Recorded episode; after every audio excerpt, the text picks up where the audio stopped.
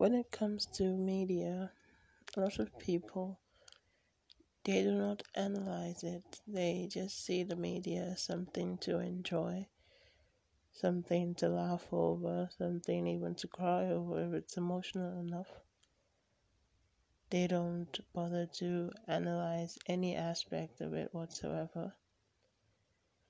They forget that all media messages are constructed for one purpose or another.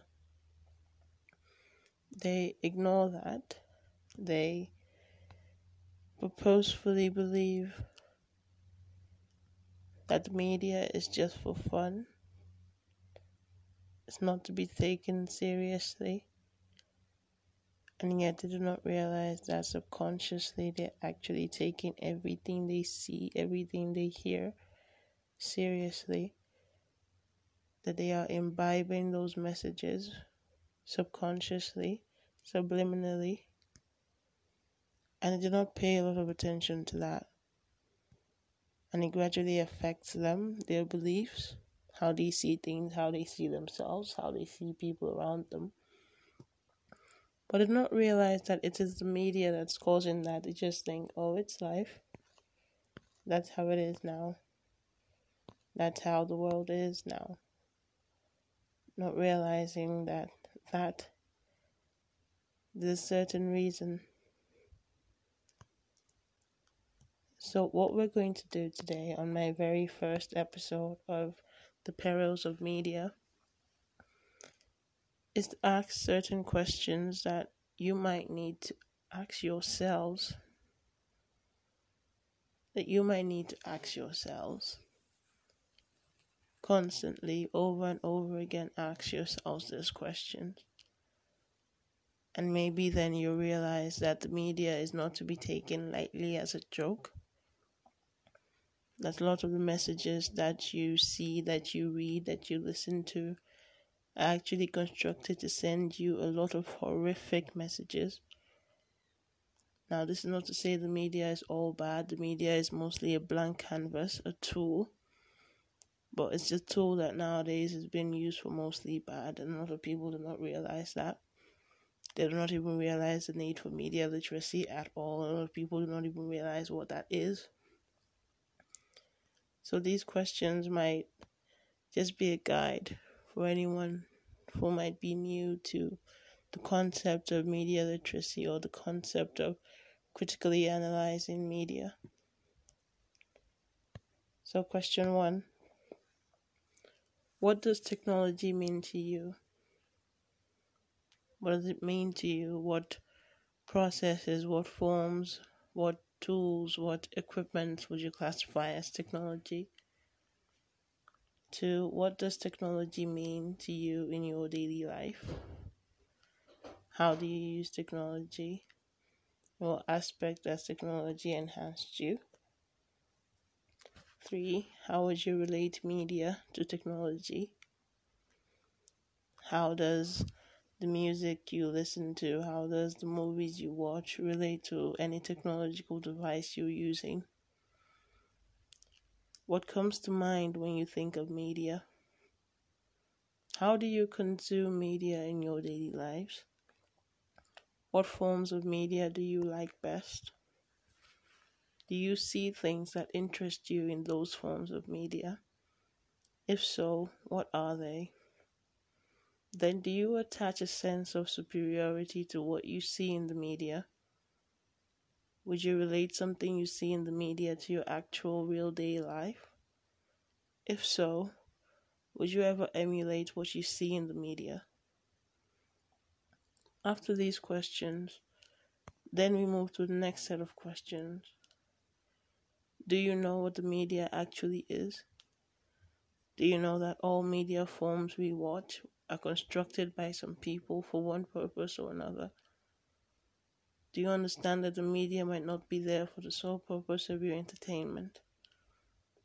Do you know that these media messages are constructed to convey values and ideas portrayed by some people intentionally? Do you understand that these messages have antisocial, anti human, nefarious results? And these messages ultimately are horrific and exponentially dangerous to the life of any child or anyone in general who pays attention to them. What are those messages? What are those horrific messages?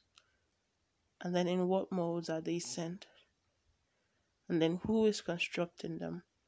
Who is sending them? And who are the target audiences for those messages? Now, let us note once again that the media is a blank canvas and it can be used for both good or bad. But majorly nowadays, bad. Other questions we could ask Are most media messages detrimental in nature? If yes, then do some media messages target certain groups sometimes or certain sectors and ultimately fashion what people believe or feel about them. Who is behind all these messages? And what is their ultimate agenda?